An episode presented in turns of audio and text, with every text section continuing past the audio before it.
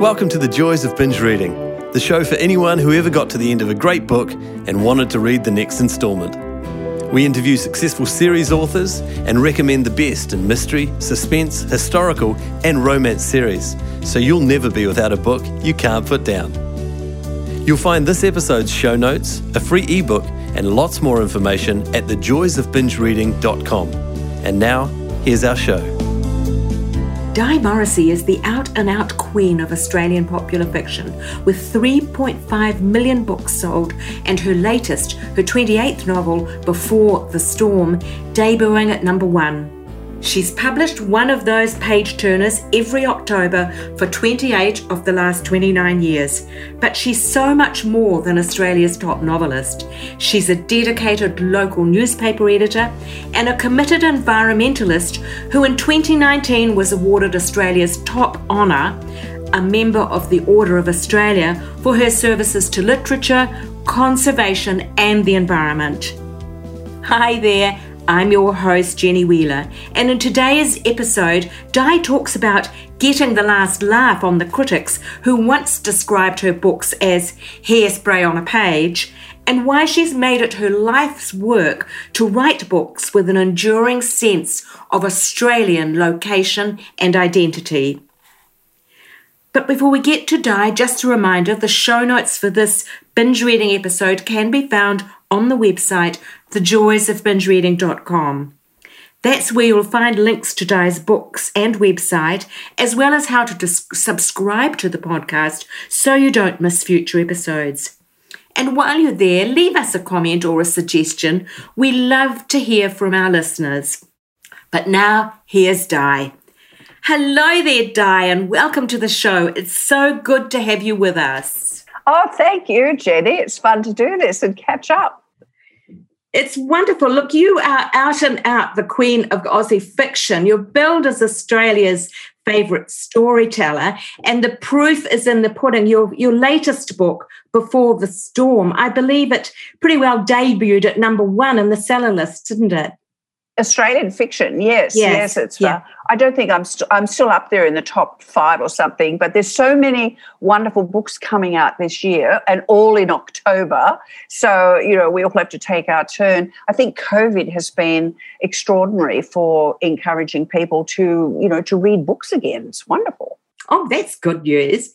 Look, Before the Storm is your 28th novel in 29 years, a remarkable uh, record in itself. And you've clocked up something like 3.5 million book sales in the time that you've been writing. In Australia, yes. Yeah, yeah. yeah. Do you sell anywhere else actually? Oh, yeah, very big in Germany. Uh, the uh, Germans just love Australia. Um, they didn't want to buy The Last Paradise because it was partly set in Bali. You know, they want the great Australian landscape. And I must say, so often when I go out to places like Broome or the Kimberley or the middle of a desert, you know, there'll be some strapping blonde headed bloke with a knapsack and boots striding into the out of the desert out of nowhere, and he's always German. Look, with the record of, you've got, the, this fantastic number of sales, and every October you're producing a page turner.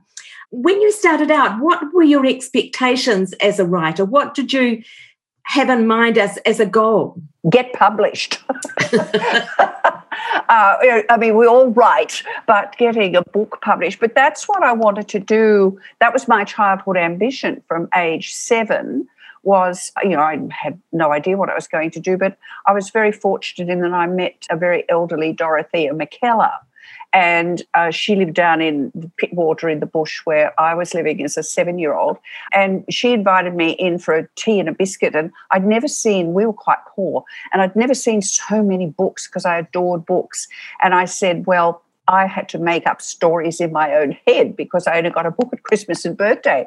And she very seriously said, Well, my dear, you put your stories down in a book one day for other people to enjoy. And I went, Oh, what a good idea. Okay.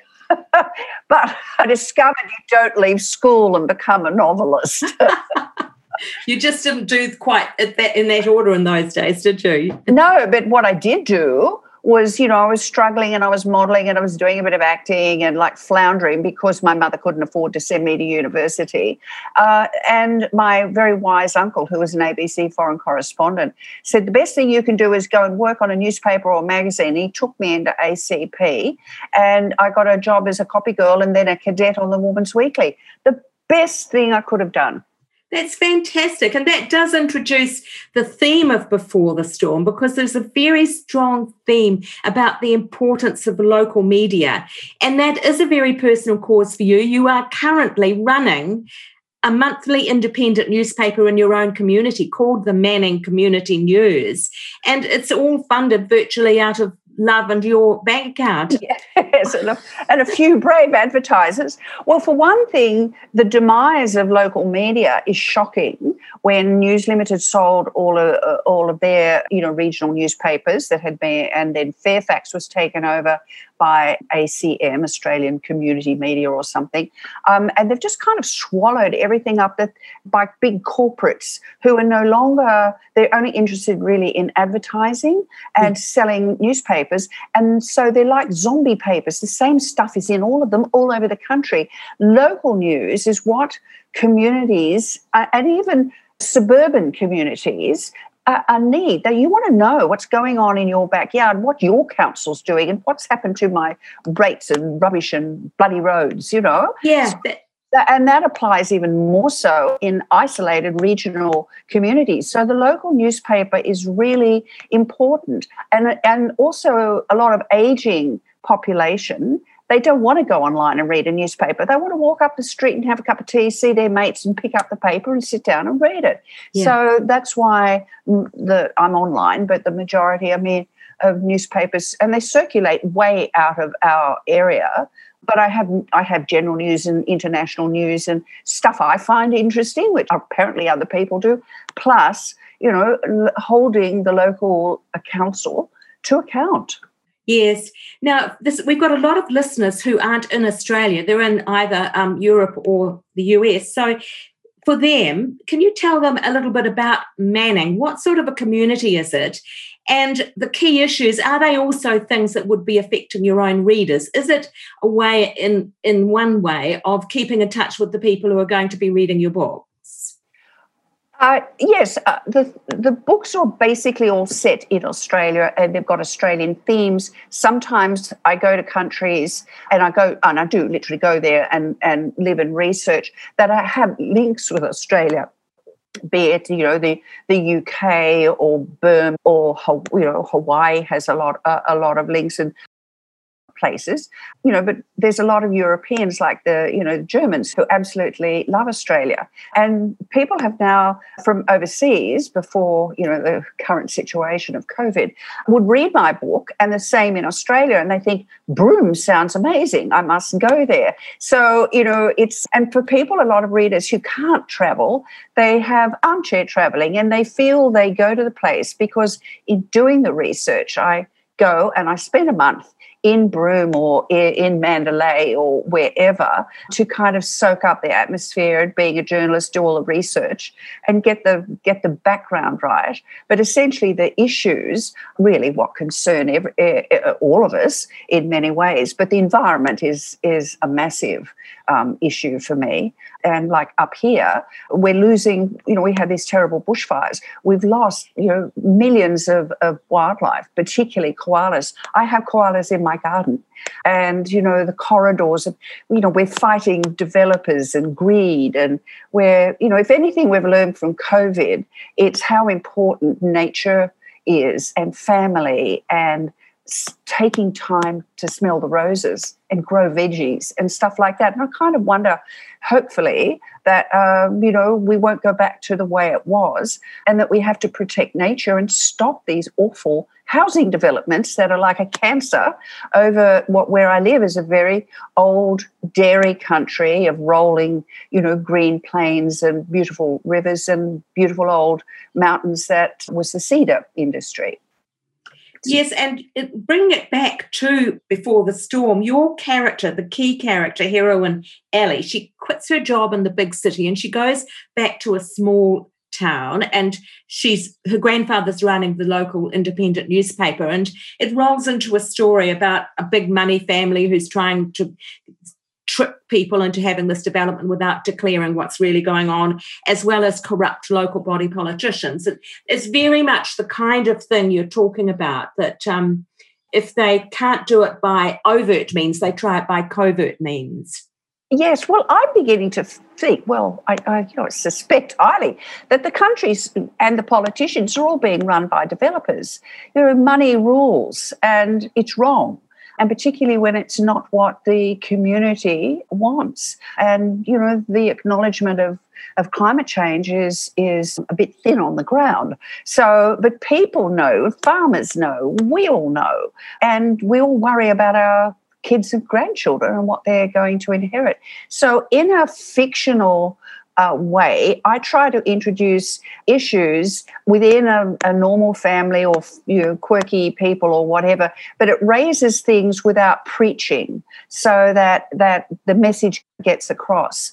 And I think that's what people people resonate with. Yeah, I mean, they're they're they're they're books that are still you know have adventure. And I'm not a romance writer. I mean, I write about relationships, and my readers don't care about sex, whether they're 20 or 95. And I have a lot of men and women reading that read my books, so I get to more the, more to the heart and the head. And people always want to a go to the place. They want to do the same things, and they get riled up about things. And that's, I mean, that's the journalist in me. But it's also if you can do it in a way that's entertaining, it's far more effective. Yes, yes. Look, the forward for the book makes it clear where you stand. It's quite touching. You, I mean, the, you, you know, a little community newspaper in Manning. You might not think that it had that kind of grand level significance, but you devote the book to those who lost their lives seeking to tell the truth and shine light in dark corners. And we know from the international news that there are journalists still losing their lives. What do you see in our world that most concerns you in relation to media? Oh, climate change, I would think. It has to be the way we, we grow and sell our food, mine land, where our priorities are, and you know the the corporate greed who fund politicians who then have to go along with ridiculous, you know, gas and coal when so many European countries, you know, jumping ahead and embracing renewables. And, you know, we we need to change every everybody's thinking. And of course I grew up in in a family of journalists. You know, Philip Knightley, who who wrote The Last Casualty, was a wonderful journalist. He lived in London, of course, for so many years. But you know, he uh, you know he said truth is the last casualty, and that that unfortunately still applies. Mm-hmm. Look, your books are the sort that originally might have had trouble being taken seriously. Very recently, there was a Weekend Australian magazine story. And for those who aren't aware of it, The Australian is a major national newspaper in, in Australia. Even if it's a, it is a Murdoch paper. and the it's his flagship. flagship, Murdoch flagship, flagship. There was this kind of sort of sneaky little thing that was said in that article that uh, that caught my eye. They they called your books mass market catnip, and I thought. Oh my gosh, what a way to describe your books. They said I'm exotic. I'm not sure what that means. I mean, catnip either turns cats on and I don't have any sex in my book because readers don't particularly want it, or it puts them to sleep, which is the absolute opposite. People sit up all night reading my book, so don't quite know where the catnip came from. But in the beginning, that was a very big issue. I had the two things going against me. I was blonde and I'd worked in television. I was a breakfast television host. So it's like I have wanted to write books since I'm seven. I've now had a big career as a journalist, a big career as a diplomat's wife living all over the world. I've raised a family. I'm in breakfast television.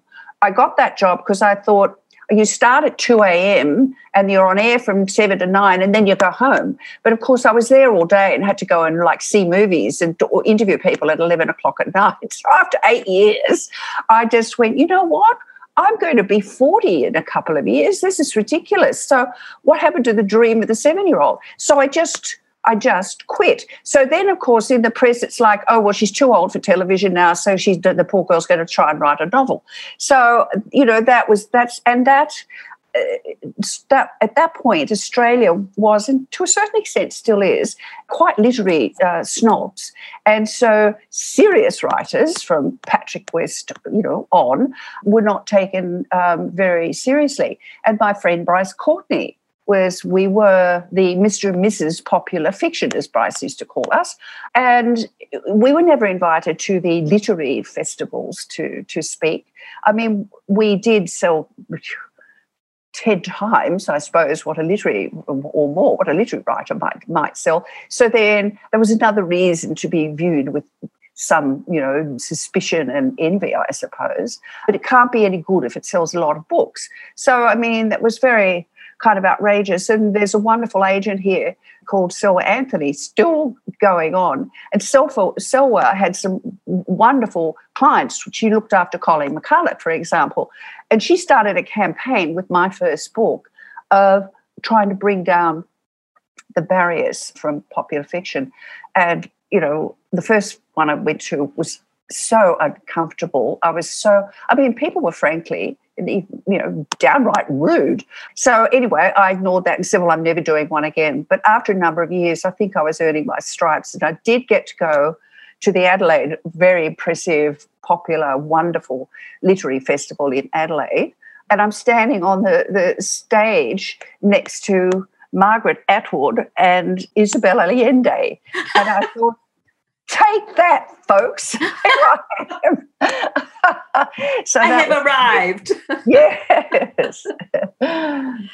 Oh, that's great. Look, your friend Thomas Keneally, the Booker Prize winner, says of you yes. that you know you only live once and so you're packing two lives into it. Do you think that's fair comment? And have you always lived life at full tilt? Um, well, I don't think so. I mean, I just take every day as it comes. But I mean, I grew up very poor. My father and baby brother drowned uh, in a tragic accident when I was nine, nearly 10. We had no money. And then my mother, who never worked, I mean, she had driven a truck in the war or something, but she was a great example. So she got a job in this new burgeoning television industry, very male, very chauvinistic, and worked her way up to become our first woman television director. So I assumed that women could do anything. It wasn't always easy, but I mean, you had to have a go. So uh, you know, I became was working as a as a as a journalist, and and then I married an American diplomat, and so we were posted all over the world. So you know, I had to I had that life, and then I had the came back and had the breakfast television life, and then the novelist life, and then I'm now grandmother, and I've got this life. So and I'm now running a newspaper, so I'm publishing an editor of a newspaper, and I mean, you know, we I don't, then it's free because that's how it reaches lots of people. And it goes all the way up the coast of New South Wales from Port Macquarie down to Bulahdelah. So 8,000, 10,000 copies. That's a lot every month. And it's, and I'm having, I'm making serious inroads with being an investigative reporter and um, holding a few people to account. So yes, so I'm doing that, and, and plus I'm trying to do some get my books on television, and you know we're we're moving in that direction. So yes, I don't know what I'll do next. that raises a couple of things. You do like to travel around the country and sometimes overseas. So, how mm. has the pandemic affected you in that regard? Oh, well, I was I normally go and do my research. My books come out in, October, in October every year or November for Christmas. So I generally tend to do my, and I have it finished by July. So there's a bit of a gap there. So August, September, I normally know where I'm going because the place chooses me. I don't choose the place. And off I go to live there and research. And my partner Boris and I spend time there. And you just wander around, talk to people you know, it's just it's just you get the atmosphere, the history. You have to be in a place any anyway, this year, as I was about to set off to go into the small coastal town on the south coast of Victoria, it's one state I haven't set a book in. So I was going down there, but the bushfires started. Those tragic, awful months and months. I mean, we're still suffering from the bushfires. So I didn't go to do my research till like you know February, March and then the COVID, is COVID hit just as I was leaving. So I had that little tiny window. But of course, now I should be researching next year's book, but I can't go anywhere. I sit in this room, um, still just writing and doing a bit of gardening and not going anywhere, which is fine. So my life hasn't changed. But so what I'm doing is I'm going mentally, I'm traveling back to a place that I know and love very much, which is the area of, of Pittwater outside Sydney, very extraordinary area where I, where I spent grew up really. So uh, yeah, so I, I'm trying to marry it then and now. And that's going to be the next book, is it? Yes, yes, yeah. yeah. What's the setting for the next book? Mm-hmm. Yes. So. Yeah the other you mentioned about trying to get your books on TV, and and I, I did read somewhere that you were working on a TV mo- version of one of the Broome trilogy books. Anyway, Tears of the Moon. How is that coming along? Oh, well, it's been. I've got the wonderful producer David Jowsey is doing it, he did Mystery Road and, and Sweet Country, and he's done some absolutely wonderful. He's got a new movie coming out. He's juggling a lot. He and, and he knows Broome and the Kimberley very well, which is the you know the old pearling industry. Mm. Incredibly romantic mm. and interesting. Mm. It's just the most amazing place. Mm. Unfortunately, like everywhere else in Australia, they're putting a cement road that goes all the way to the tip, you know, of the Cape it's, you've got that romantic red dust road going into nowhere, uh, and now a cement road with truckloads of you know overseas tourists um, is not is going to destroy some of the romance. But anyway, da- David knows the area well, and Tears of the Moon is still really my most popular book. I didn't plan to write a sequel, but it was book number five, and it kind of was my breakout book. Yes, I, I noticed that the, the trilogy, the Broome trilogy, which has been very successful in its own right, but it wasn't written consecutively. And I wondered if that was because it was either publisher or reader demand that you came back to it. Oh, it was readers. Uh, Tears of the Moon just was so spectacular uh, and it sold hugely all around the world.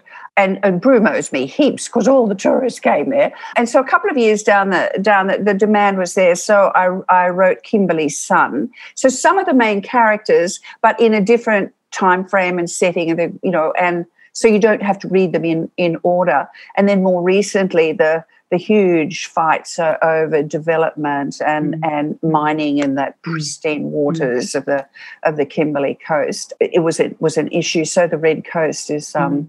Uh, uh, is set up there, but they're very they're such colourful characters, and the the country is so amazing, and so much Indigenous history and romance and art, extraordinary. Mm. So it's yeah, it's a wonderful dreaming place. Fantastic, Di. Um, look, you've made it so clear that you're passionate about the environment. And in 2019, you were made a member of the Order of Australia, and it was for significant contributions to literature as a novelist and to conservation and the environment. Now, for listeners outside of Australia, perhaps just give us a very quick resume of the importance of that honour and what did it mean to you personally?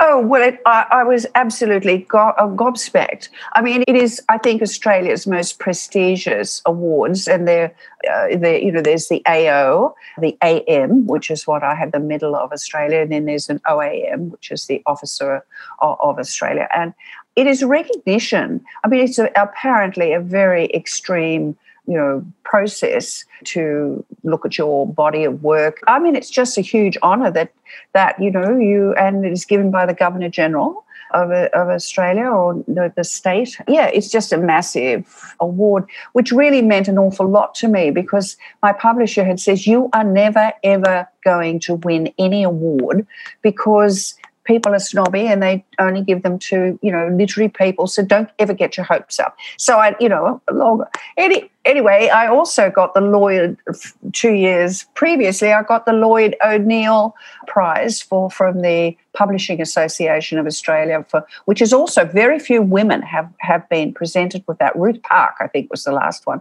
So that was a massive honour. Yeah, I feel that I've arrived and that I am taken somewhat seriously, and you know that I also you know I give talks at the National Library of Australia, and you know that's very very nice to to do that to feel that you have something that people want to hear. Yeah that's fantastic. Look turning to your wider career is there one thing you've done you think more than any other that's the secret of your success? Would there be something that uh, other people could take the lesson from your experience? Oh when you get knocked down get up. And you know because women get knocked and mocked and we still not paid equally. There's still so many issues. When I was a diplomat's wife, I lived in a lot of third world countries, and so you you, I guess you get learned. Uh, there's a compassion and a need to help and do things in Burma. You know, Aung San Suu Kyi had just come out from house arrest, and she told me that that education was going to be the key to the future. So um, I was happened to run into a monk outside Mandalay, and he was saying he wanted, he pointed to this hill and said, I want to build a school there. He said, So can you help me? I went, Well, yeah. I mean, clearing what? Pick up a, a, a, spade and start. Anyway, I did go back and plant trees, I do have to say. But anyway, I raised funds and it's now an incredibly successful village school that is sending children everywhere. And it's, you know, I mean, that, that has been a lovely achievement to to know that that that's you know I've I've done that. I watched you know how my mother suffered so much and was still to you know in a, in a man's world. And television was a wonderful crew when we started good morning australia. But over the years you know because after eight years producers come and go. And i think in those last years i you know i had a horrible you know, chauvinistic, misogynist little bloke. He was little. He'd sit on the desk so he could look down on you while you sat at the lowered chair. I just went, why am I doing this? Whatever happened to the dream to write a book one day? So I just said, well, on Friday, I said, well, folks, I'm not coming in on Monday. And, you know, and I had no money. I had, I was on my own. I was divorced. And everyone said, well, you know, what are you going to do? I said, I'm going to write a book. Then, well, how are you going to live? I don't know. So I was living with my mum and come back home. And then, you know, this Selwa Anthony, this agent, saw I had written a little outline for a television thing a couple of years before. She had a bookshop and she used to bring people in to be interviewed on TV because I would always promote people that were writing and the producers hated it, but they thought they were just talking heads back then. Anyway, I ran into her and, and she read this and it, she rang me up a couple of months later and said, Oh, that thing you wrote, I took it into Pan Macmillan. They want you to turn it into a novel. So you've got a year and $5,000. So I moved to Byron Bay and rented this little shack. And when I ran out, ran out of money, I ate the avocados and mangoes and what, whatever was in people's backyards. And fortunately, the book worked. But if you don't take the gamble, you never know. Yeah. You just got to give it a go. And that was Heart of the Dreaming, wasn't it? That was the yes. famous Queenie character who yes. just stole people's hearts. Yeah, she's great. 22 uh, years old and her life's already over, sort of thing. Yes, yes. And she starts over running a ma- uh, you know a huge station in the in the outback and that came about actually because i had always lived I you know, I went overseas to become a woman's editor and a journalist in London right after I, you know, graduated from the Woman's Weekly. I had traveled all over the world with an American diplomat husband. I'd never, I'd never been out of Sydney. I'd never seen my own country. So when I came back to morning television, I asked if I could just have a cameraman and a sound man, and I'd go around Australia and I'd find fantastic stories, which is what uh, you know I did. And at one point, I was out with the wonderful, legendary R.M. Williams, and he that was raising money to build the Stockman's Hall of Fame at, at Longreach. And at this, and at one point, this very fancy four-wheel drive Land Cruiser. Now, this was in the 80s, and so you know this was big fancy car. I never, you know, they weren't very common. And out got this amazing woman, sort of all in white, with you know her her boots, well worn boots, and, a, and a, Akubra hat. But she still looked in her Broome pearl earrings. She still looked amazing. And I said to RM, Who's that? And he gave me the name and said, Oh, she's running a property on her own. She's a fantastic horsewoman and she does this and she does that. And he said, Oh, do you want to meet her? And something I said, Actually, no. She might, I just felt I didn't want to spoil the image if she like had bad breath or was nasty or something, you know? So I just kept this image of this wonderful woman and that became Queenie. I've always wondered whether there was any hint of Sarah Henderson from Bullo Station in, in Queenie.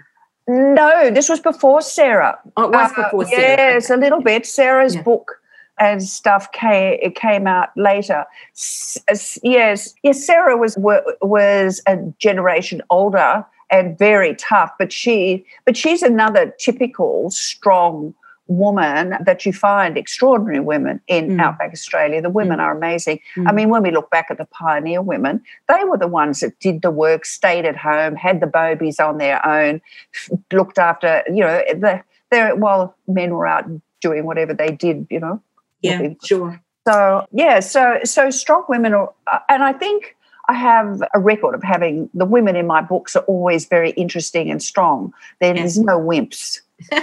No. Look, turning to Dia's reader because this is, and it's the joys of binge reading. So we like to promote the sorts of books that you like to read, the ones that might be regarded as entertainment, but still have some very, very skilled in the way that they're presented and have lots of good messages. So if you're binge reading, who do you like to binge read? Oh, I don't.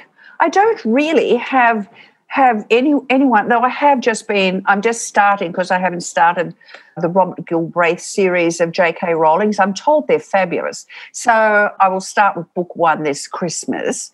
But I read anything and every everything. But I also read a lot of older books. I'm a great collector of books. I have a massive library. I inherited all of our family were readers from my grandfather who was came out as a 14 year old boy with all his father's books of Thackeray and Dickens. And and I grew up with my uncle's books the William books and, and you know you know Biggles and all of that. But I you know and I love children's books. And I just find that I just pick things up and and read them as I, you know, I stumble across, you know, I started to read Shirley Hazzard. I hadn't read her for years because reading, much as I love it, I I don't have a lot of time for it. Like a lot of people, that's my holiday time out because when I'm writing, which takes up so much time, I'm reading maybe research books or mm-hmm. you know stuff mm-hmm. like that, and I you know, and then I've got all my mates' books. You see, Tom Keneally, and now with Meg, there's there's so many Australia, Australian books, and my daughter is living in America, so she keeps telling me about books she wants to read that I should read. So I, I'll read anything yeah. yeah. And it's a bit like a movie. I could never walk out of a movie. If I'm not really enjoying a book, I'll still kind of keep reading. It's, I might skim a bit, but I will finish it. I only think that's fair because I know the blood, sweat, and tears that's gone on into this book. Yes. So, yeah. Yeah. Yeah. Do you read any of the sort of more contemporary Australians like Michael Robotham, for example? Haven't ever read Michael. I have his new book because I know he's good and, and, and he seems such a nice guy. So I'd really like to read that. And then there was, uh, see, I read a lot of fellow, Jock Serong, I discovered in Victoria and met him. Gorgeous fellow, fabulous writer. So I have, you know, I tend to read my mates' books. So Robert Say and you know, I just have lots of, of books. And of course, Richard Flanagan is amazing. Yeah. So, I mean, I read women's books too, but uh, it's just hard to keep up. Yeah. Yeah. but I'm very happy for recommendations. because I have to. I have book reviews in my newspaper. I generally get other people to do them, but occasionally, you know, I'll do the, do do them too. I, re, I read a lot of non-fiction. I'm just trying to remember the latest Auckland Film Festival. There was the Ned Kelly movie from.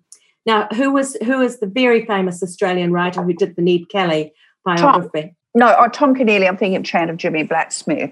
Oh yes, I've just gone blank. Yeah.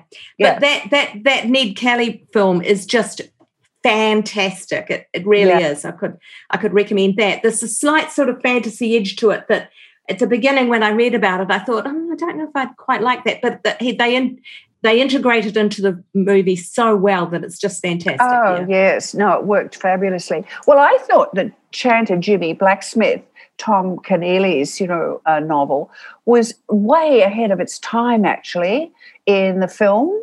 It was, you know, extraordinary. Mm. I mean, David Gulpilil uh, has been um, Mm. just uh, a, an amazing force Mm. Uh, in, uh, in in Australian filmmaking, Mm. and we've got. Uh, I think our films have had and still have a, a depth and a quality that, and they're brave.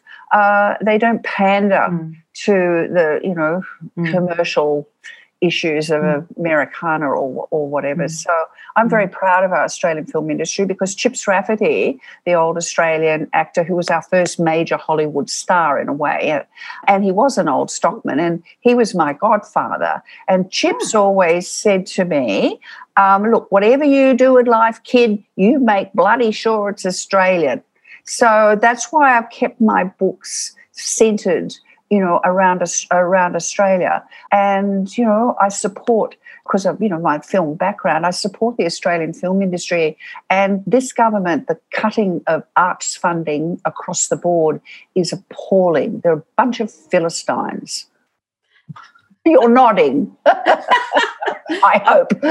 Like saying, tell it like it is, Di. so, what is next for Di the writer? When you look ahead over the next 12 months, can you tell us anything about the book that's in its conception at the moment? Well, you see, I don't plan them.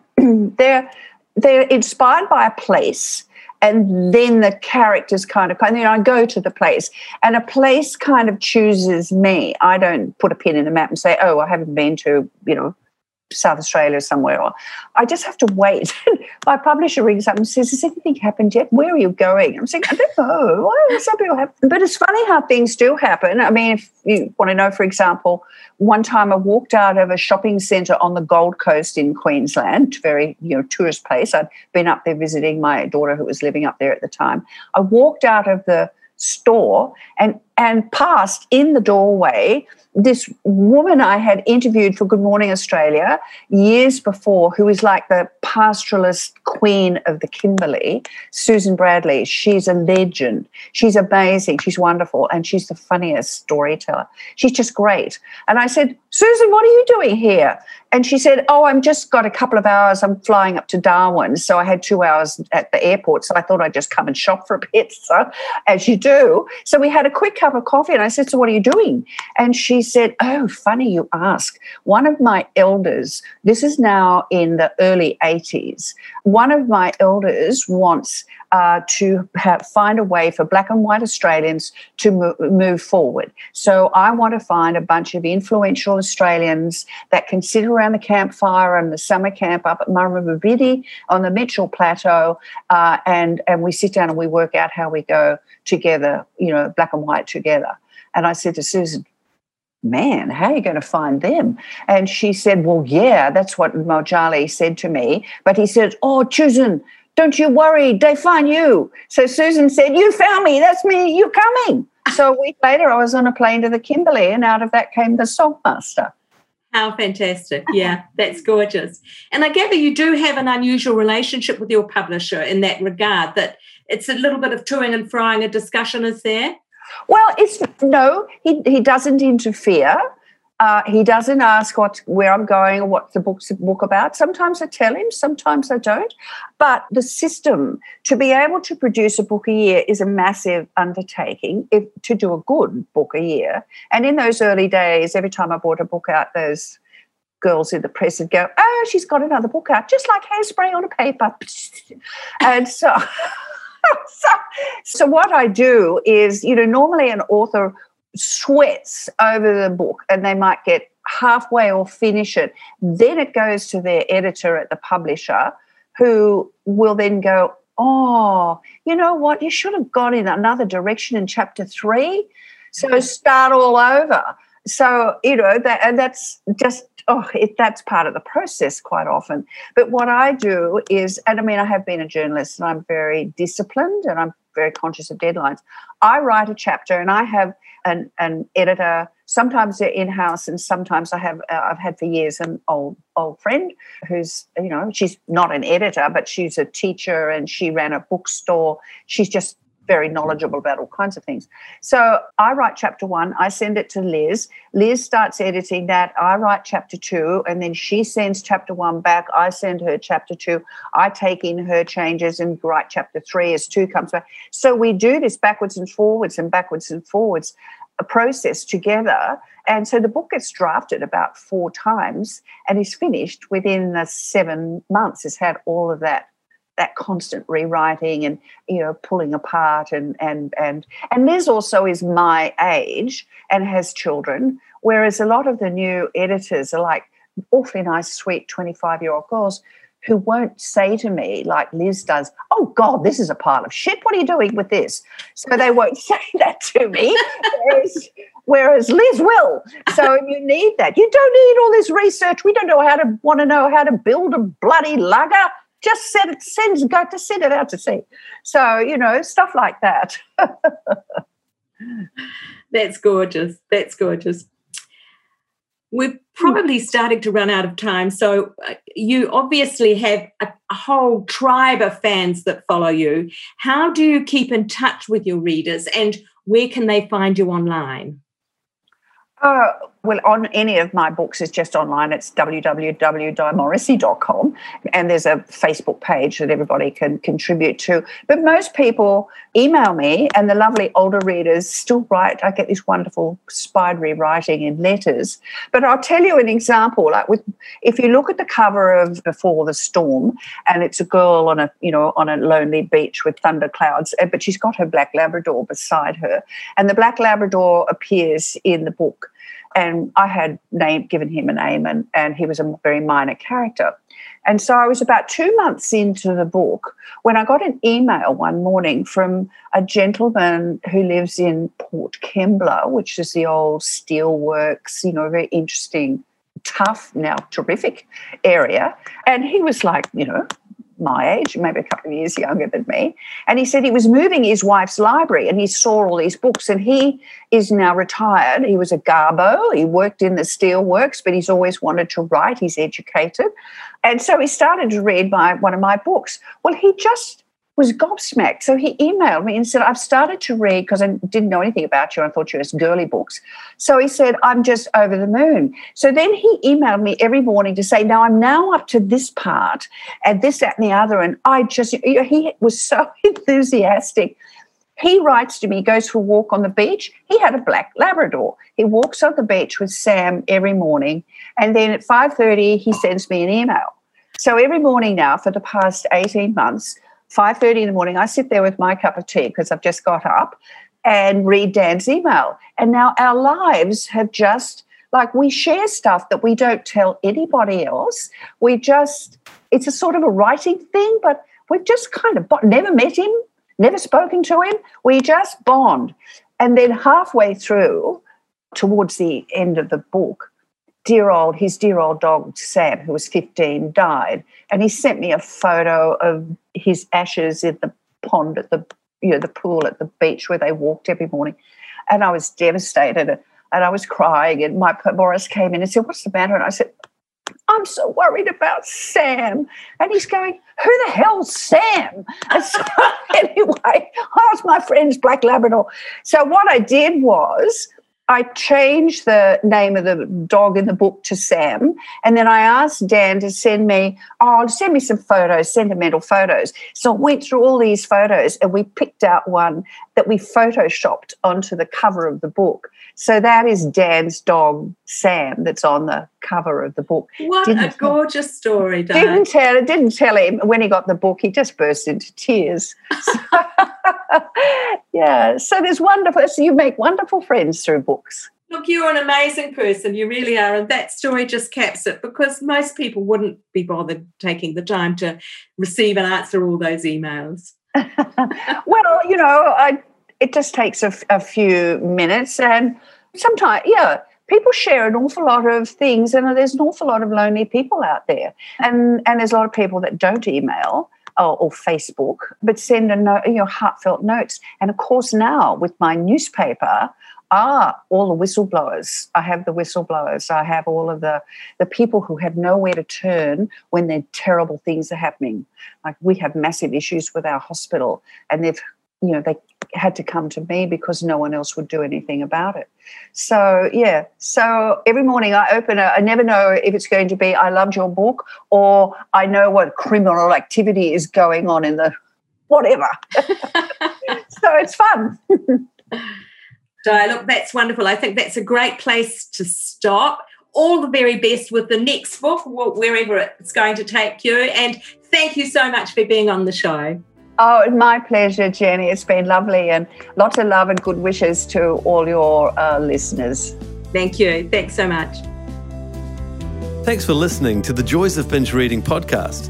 You can find all the details and links for this episode at www.thejoysofbingereading.com. We'd love to hear your comments and suggestions for who you'd like us to interview next. And if you enjoyed the show, take a moment to subscribe on iTunes or a similar provider so you won't miss out on future guests. Thanks for joining us and happy reading. The Joys of Binge Reading podcast is put together with fantastic technical help from Dan Cotton and Abe Raffles.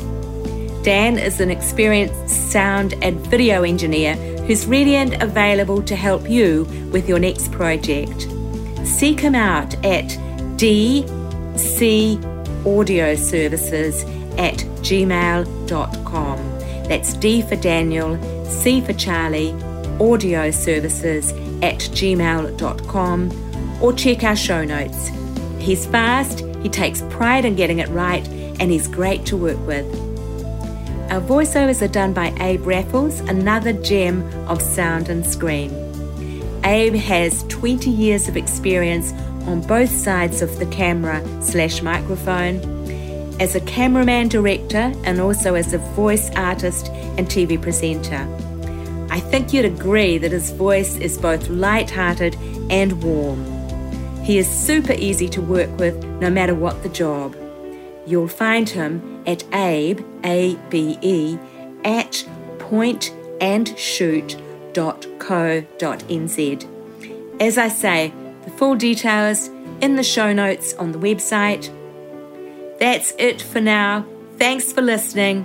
Hopefully, see you next week. Bye.